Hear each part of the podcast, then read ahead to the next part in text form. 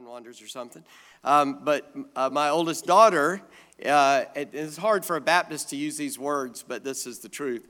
Uh, she's preaching today at, uh, at, at the church that uh, they, they were pastor, uh, her husband was pastor at. It's, it's Women's Day, and many times churches have Women's Day, have a women, women speaker, woman speaker. And so they asked Savannah to come back and speak. And last night, we were going back over what she's going to talk about uh, out of Hebrews about the word hope. And uh, these songs today kind of uh, played into uh, what we saw, and it also plays into this sermon today uh, and, and her text. And, and uh, so I, I, mentioned that to ask you to pray, but also as you're opening your Bibles to Acts chapter 10, as we still look at the church on the move, we see Peter uh, was available for use, okay? Uh, and we're in Acts chapter 9, verse 32 to 43. And uh, in fact, I'm, I'm going to, uh, we're going to just read this first, and then I'll, then I'll, uh, I'll make comments afterwards. So I know you just sat down, and uh, if you stand up now and sit back down, it's going to be, I'm not on. Y'all can stand up. What's the matter? I'm on mute. Sorry. Oh, I was turning the button the wrong way. See, it was my fault. I tell you, I give these guys, poor guys, grief. Thank you for helping me. Um, y'all thought this just happened by magic, right? It's actually a button. Um, anyway, uh, Acts chapter 9. Sorry, that was a bad reference. Uh, beginning in uh, verse 32. And now, as Peter went here and there among them all, he came down also to the saints who live at uh, Lydda or Lydda. And there he found a man named uh, uh, a, I can't even say his name, Aeneas, thank you, I couldn't get it out, bedridden for eight years, who was paralyzed. And Peter said to him, Aeneas, Jesus Christ heals you. Rise and make your bed. And immediately he rose, and all the residents of Lydda and Sharon saw him, and they turned to the Lord. Now there was in Joppa a disciple named Tabitha, which translated means Dorcas, and she was full of good works and acts of charity. In those days she became ill and died, and when they had washed her, they laid her in an upper room. Since Lydda was near Joppa, the disciples, hearing that Peter was there, sent two men to him, urging him, Please come to us without delay. So Peter rose and went with them, and when he arrived, they took him to the upper room. All the windows stood, uh, all the widows, sorry, stood beside him weeping and showing tunics and other garments that Dorcas made while she was with them. But Peter put them all outside and knelt down and prayed. And turning to the body, he said, Tabitha, arise. And she opened her eyes, and when she saw Peter, she sat up. And he gave her his hand and raised her up. Then, calling the saints and widows, he presented her alive. And it became known throughout all Joppa, and many believed in the Lord. And he stayed in Joppa for many days with one Simon, a tanner. Let's pray. Father, in Jesus' name, we, just, we thank you. Lord, we thank you uh, that you are such an awesome God. We thank you that you uh, do things that we don't expect, things that we could not do. Lord, we thank you for this morning. We thank you for all that you're going to do today. And we ask that indeed, Lord, you would be glorified, that you would speak to each heart and to all of our hearts. And Lord, that today we would know your will and then we would have the courage to obey it. In Jesus' name, amen. Y'all can sit down. You know, uh, I, the statement I want you to take uh, home with you today is that God uses availability, not ability. Because none of us are able. That's the first thing you got to realize. If you want to be used of God, the first thing you got to realize is you can't do it. You know, a lot of times I have people say that, oh, well, I would like to, but I just can't. And I go, yeah, I know. That's what qualifies you to do it. Uh, if, if you thought you could do it, then we would have trouble. And so availability is really the key more than ability because it is only God who is able. You following that? And, and, and I'll give you the illustration without uh, going into it. The feeding of the 5,000 is an illustration of that. He asked them to do something they couldn't do, and then he did it in the power of God using them as vessels to distribute.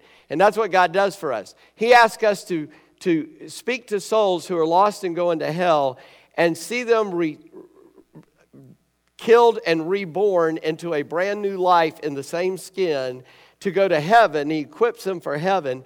We can't do that. but God uses us to get that message out, and God does it in them, right? And that is, by the way, the greatest miracle. I want to come back to that. That's one of the things I was mentioning that we were just singing about and, and, and, and everything. And listen, I was only, I was only eight, uh, seven years old, eight years old, I'm sorry, eight years old when God called me into the ministry. Now, that's crazy to me that God would call an eight year old boy. But my question for you this morning is when God called me, was I able? Well, no. Absolutely not. I mean, and, and here's the problem I've gotten less able as I got older. And I've gotten more education, I've got more experience, but I'm even less able. I've got new challenges. I'm aware now of how unable I am. When you're eight, you think you can do anything, right? Everything's possible. Superman can fly when you're eight years old, right? But when, you, when you're 58 or 59, as I am now, I was trying to cheat myself a year here, uh, you, you, become, you begin to realize that maybe you can't do what you thought you could do, but, but here's the, the point God doesn't call the able, He enables the called. And God doesn't seek those who are able, He seeks those who are available um, in, in, in, in, in His work. Well, God called me, and I had this idea of what God would do with my life. You know, I wanted to be Billy Graham. I was eight years old. Billy Graham was still on TV. I'm watching him, you know, on a black and white TV set back then, and because uh, we couldn't afford a color TV yet, and and and I think color existed by that year, but but we didn't have it. Uh, I remember when they said Daniel Boone next week will be in color, the TV show. Anybody ever watch Daniel Boone on TV? Yeah, me too. And, and I was so excited, and my mom had to break the news to me. Son, that's only for people who have color TVs that can receive. It. If you want to see it in color, you got to go to your Uncle Joe's house. He's got a color TV. Ours is still going to look black and white. Well, anyway, so, so uh, I had this idea, you know, I'm going to be Billy Graham, I'm going to be an evangelist, I'm going to go out there, I'm going to preach, thousands will get saved. And I have never been an evangelist. Now, in a sense of the word, you could say, oh, so you were disappointed. But we can use that word. I, I wasn't disappointed, like, oh, God didn't do that to me. But, but in a sense, your hopes and dreams when you're a kid in all of our lives are, are a little bit disappointed. I mean, probably you had some dreams when you were younger. Maybe not when you were seven or eight, but, but maybe when you were a teenager or in college or even later in life, you had some dream and you went for it and it didn't quite work out. Well, imagine being Peter. You've got the Lord Jesus Himself looking at you going, You're the rock, and on this rock I'm going to build my church. Now, I don't know what went through Peter's mind. I don't know what Peter thought once he fully realized that after he failed and Jesus restored him at the seashore. There's a lot of cool things in Peter's life, man. We could do a sermon series just on the life of Peter, it would be a worthy study. But, but let's just uh, suppose for a moment Peter had some ideas that didn't quite work out. Like he thought, oh, yeah, this is going to be great. Jesus has put me in charge. I get to inherit or succeed uh, Jesus. I'm going to be the, the guy that, that does that.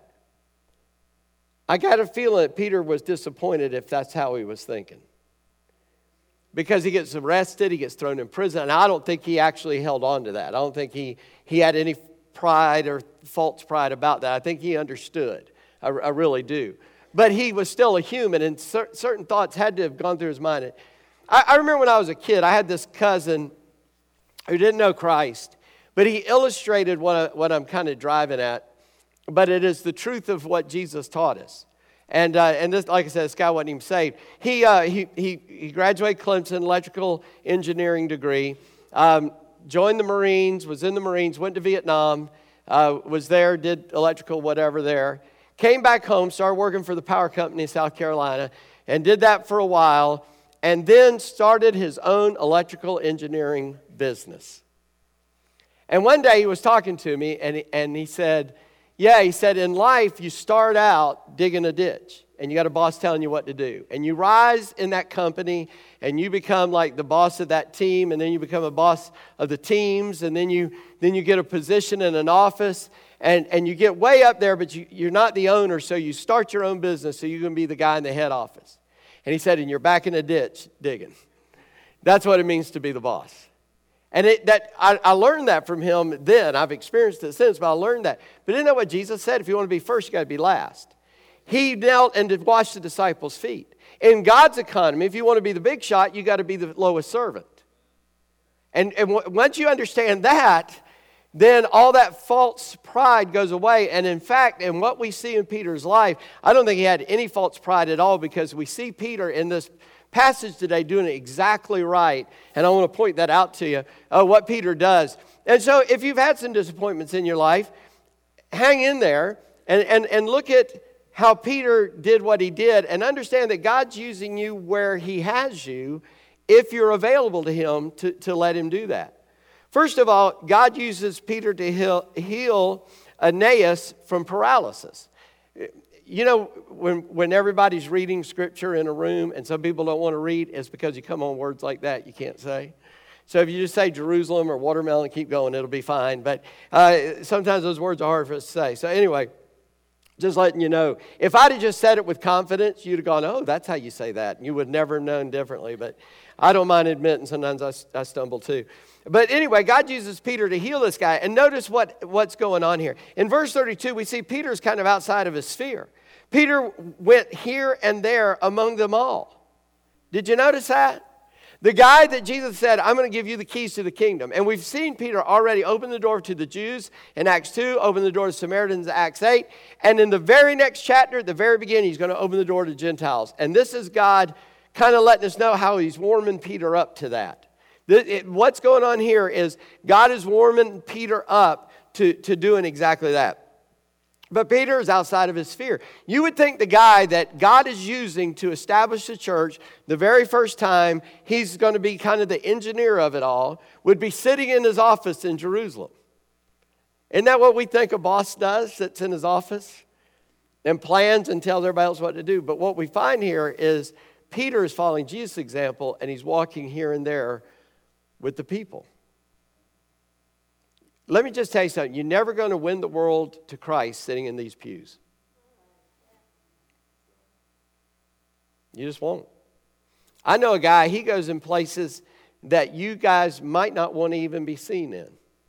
And in those places, he hears people having conversations about the reality of who God is. Did you know that? Lost men are wondering who is God? Does he exist? How do we know who the real God is? Is God paying attention? You'll never get involved in those people's lives sitting in these pews. We've got to get out where they are. And, and you know, again, I'm preaching myself, letting you listen in. Peter was going here and there among them all, and he came down to the saints who lived in Lydda or Lydda. I, I did not realize this, but as I was studying this, I found something else. That place is where our plane touched down when we went to visit our kids in Israel.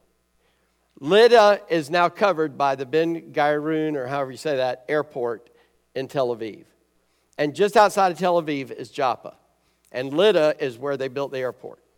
So if you ever go fly to Israel, you're landing where this miracle happened, okay? So Peter is, is there, and if you look on a map, you can see Jerusalem and over to Tel Aviv, and you'll, you'll kind of get the idea of how far out Peter has gone. It's getting close to the coast, it's right there on the Med. In fact, they do TV commercials now, Jerusalem, Tel Aviv. They, they want you to come and, and visit there. So, anyway, he goes in and he comes down to all the saints who are living there because they got dispersed out of Jerusalem, so some settled in there. And he found a man named Aeneas, bedridden for eight years, who was paralyzed. Now, the Bible tells how he got paralyzed. For eight years, he's been paralyzed, where it was an accident, he was attacked, you know, just some kind of deterioration of bone and you know, arthritis, whatever. It, we don't know, but it's kind of irrelevant. But Peter is faced with a need, and he is available to meet the need. He's in the place of need. That's what I was saying. If we sit in the pews, we'll never be where people need us. It is when we go, in fact, when we see the Great Commission where it says, Go into all the world, it, that is a call for us to intentionally go, but it, in, in the original language, it actually is saying, as you are going. Because every day you go, every day you go to work, you go here and there, you meet people. What you need to be is available to God where you are going for Him to use you. But so many times we are in a hurry. I've got to go here, I've got to go there, I've got this appointment, whatever. And we don't walk the gait of the Galilean where we, we walk with Christ and just minister to people where they are. Peter is available for that, but we also see Peter had a right perspective. Look, look what happens. Peter said to him, Aeneas, Jesus Christ heals you. Rise and make your bed. Now, to coin a phrase, that's mighty bold talk, isn't it? Why would Peter say that? He would say that because he was walking with the Lord and he knew that's what the Lord wanted. Holy Spirit speaking to Peter, telling him to say it, and Peter says it. Now, the Bible doesn't make it real clear about that, but I, I, I'm going to point this out to you. And immediately he rose. Peter is following the will of God, and here's how it concludes All the residents of Lydda and Sharon saw him, and they turned to the Lord. Well, why didn't they turn to Peter and ask him to start a Peter the Fisherman healing ministry? That's what I want to ask some of these guys on TV, faith healers. You notice they only do that in a controlled environment of their crusades. Why don't they just go down to the hospital, walk down the hall, waving their coat and watching everybody get slain in the spirit and healed and walk out of the hospital? Because they don't have the power to do that. Only God has the power to heal. Now, I'm not saying, by the way, I'm not saying God can't heal. I have seen God physically heal people, apart from doctors and their abilities. Sometimes He uses doctors. Sometimes, you know, like in my case, God used doctors to help me manage the thorn in my flesh. And that's fine. God, God's okay with that. But I'm just telling you here, notice what Peter says. Sorry. You know what? I had this fixed, so I wasn't going to do that, and now it's doing it anyway. I'm, I'm, the only way I can take care of this is turn it off. And I'm going to do that right now. Go away, use. All right. Throw that away. This happened last week. I, I I was determined that wasn't going to happen today, and it happened. I'm sorry. Please forgive me. Um, took me totally out of it. Notice what Peter says Jesus Christ heals you. Peter didn't say, I bring you healing in the name of Jesus. He says, Jesus Christ heals you. And here's how I know Peter's whole attitude and approach was correct. All the residents of Lydda and Sharon saw him and they turned to the Lord. Now, this is like a suburb of Joppa. So, Joppa is a small town, this is an even smaller town. But notice how many got saved all the residents. Now, the Bible's not speaking hyperbole here. As it said that all the people in Asia Minor heard the gospel because of Paul. That means everybody at least heard about Jesus. Didn't say all of them got saved, said all of them heard about it. Here it says all the people in these two little towns got saved. And, and you know, these are small villages. That, some of them are still relatively small. And back, you can imagine back then they were even smaller, just a tiny group of people. But at the same time, everybody gets saved. I mean, I can't get everybody in one church building to agree on something. Everybody in the town agrees Jesus is the Christ and gets saved. Well, that's a work of God, isn't it? That's a miracle greater than the healing. The healing was to point people to Jesus. That's why we see healing in the Bible. It's, it's not for our benefit that we, we get healed, it is for the glory of God. I read one commentator, I said I wasn't going to say this, but I read one commentator, I'm not sure I agree with him, but it made me think about it. He said, Nowhere in the New Testament do you see where a saved person gets healed. Now, I, I would have some exceptions I'd like to talk to that guy about, and I'll never get that opportunity. I'll check it out in heaven, I guess. But, but because I think, well, maybe Peter's mother in law believed in Jesus, I don't know, and Jesus healed her, I, I don't know, maybe some others. But the point is, every time God heals, it, is, it brings about a salvation of someone. Every time Jesus heals, salvation is associated with it. It is something to show God's power. In fact, I love what Jesus said. One time he healed, you know, they, they dropped the paralytic in front of him and he goes, Right. Eh, eh, he says, Your sins are forgiven. And everybody around says, Who does this guy think he is to forgive sins? And Jesus looks at him and says, Let me ask you, what is easier to say? Your sins are forgiven, arise, take up your bed, and walk. Well, it was a rhetorical question because it's easier to say your sins are forgiven. I could look at Kathy and say, Kathy, have a million dollars. That was easy to say. But if she said, Where am I going to get it? Are you going to give it to me? Like, no, I don't know. I just was saying stuff. You know, you can say your sins are forgiven. Okay, big deal. Do I have power to forgive sins? No, not at all. And that's why they were mad at Jesus. Jesus said, Well, I'm going to ask a question. What's easier to say? You don't know whether I forgave sins or not. I just said it. But that you may know that the Son of Man has power to forgive sins, I say to you, rise, take up your bed and walk. Bam, he got up. It was to show his power. And we get so excited about the visible miracle, we sometimes miss it's a visible miracle, but it's not as dramatic the miracle of salvation. Now, I, I mentioned, you know, we, that, thank you so much. That last song we were saying redeemed. Redeemed. I, I said this this morning, uh, uh, Brother Bobby and I were talking about the sermon, and, and I said, especially in our southern culture of church, and especially in my generation that has a church culture. I grew up in a church culture where society acknowledged the church. Society no longer acknowledges us, they don't give a flip about us anymore. You, you, until you get a hold of that, you're not going to be a very good minister into society. They have a hunger and a need for spiritual reality, and they want to see it, but they don't consider that we have the answer necessarily. We've got to show them Jesus, right? But I said this morning, and so in our culture, we take salvation for granted. And that is the most crowning thing that God has done for us. I, I, I saw a, a video one time where an atheist was debating a theologian, and he said, So you're telling me that the only way a person go to heaven is in Christ. So if I'm a Buddhist or, or, or Jewish or anything else, that I, I can't go to heaven. He said, That's right. He said, Is that fair? And the theologian said, No, it's not fair. And he said, See, I told you. And he said, No, it's not fair that you go to heaven because we all should be going to hell. And it's not fair on God that he saved anybody. You see, in our culture, we think everybody is good and needs to go to heaven. But the biblical reality is we are, are all depraved, and there's no limit to the depths of sin that we would sink. And that God saved us is unfair to God and a miracle in and of itself greater than any other miracle you're ever going to see. Healing a physical body, big deal. God could heal me of diabetes today, and somewhere in the next 50 years, I'm going to die anyway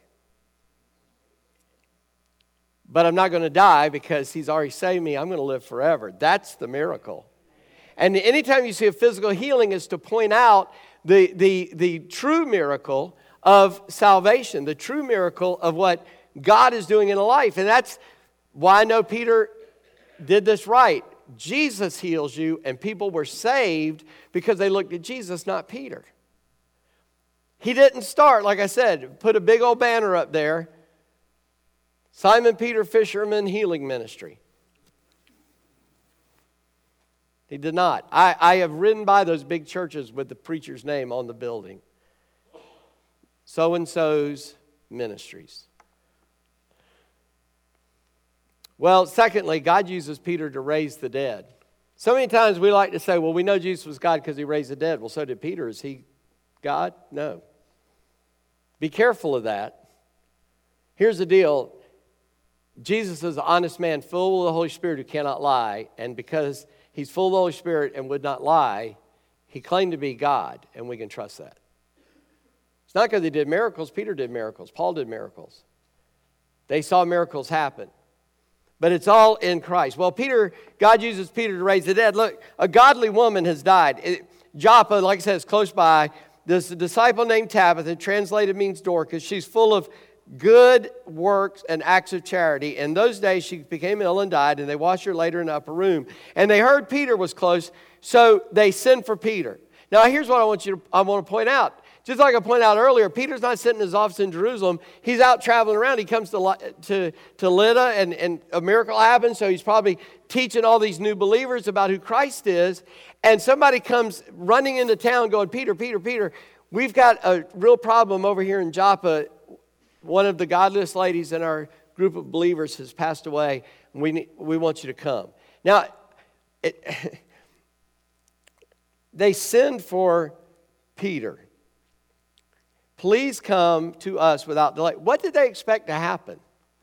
I don't know. I mean, I, I wish I knew what was going through their head. Did they think Peter never raised the dead before? Did they think Peter could? I, maybe. Maybe they said, hey, maybe Peter can do this. I, or did they just want to come and comfort them? I don't know what the deal was here. And, and we, we can't know.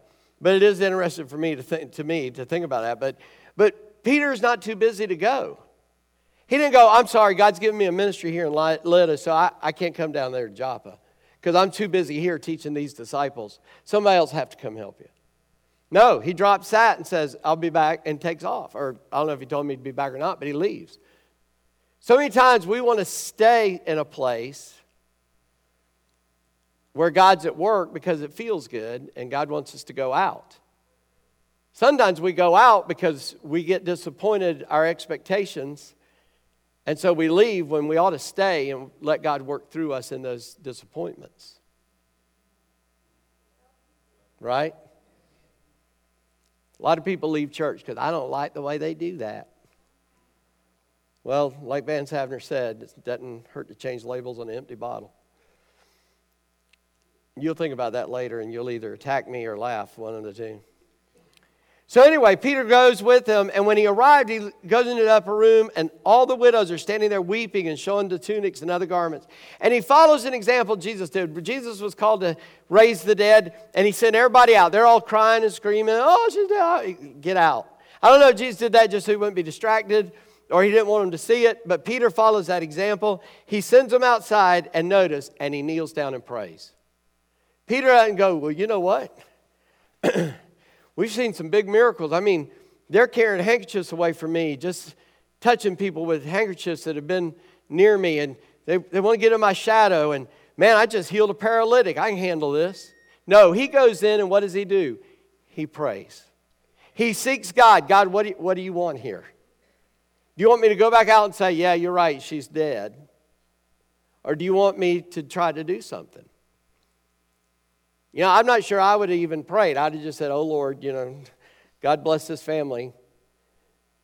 But Peter goes in and he says, God, what do you want? And God says, obviously, God said,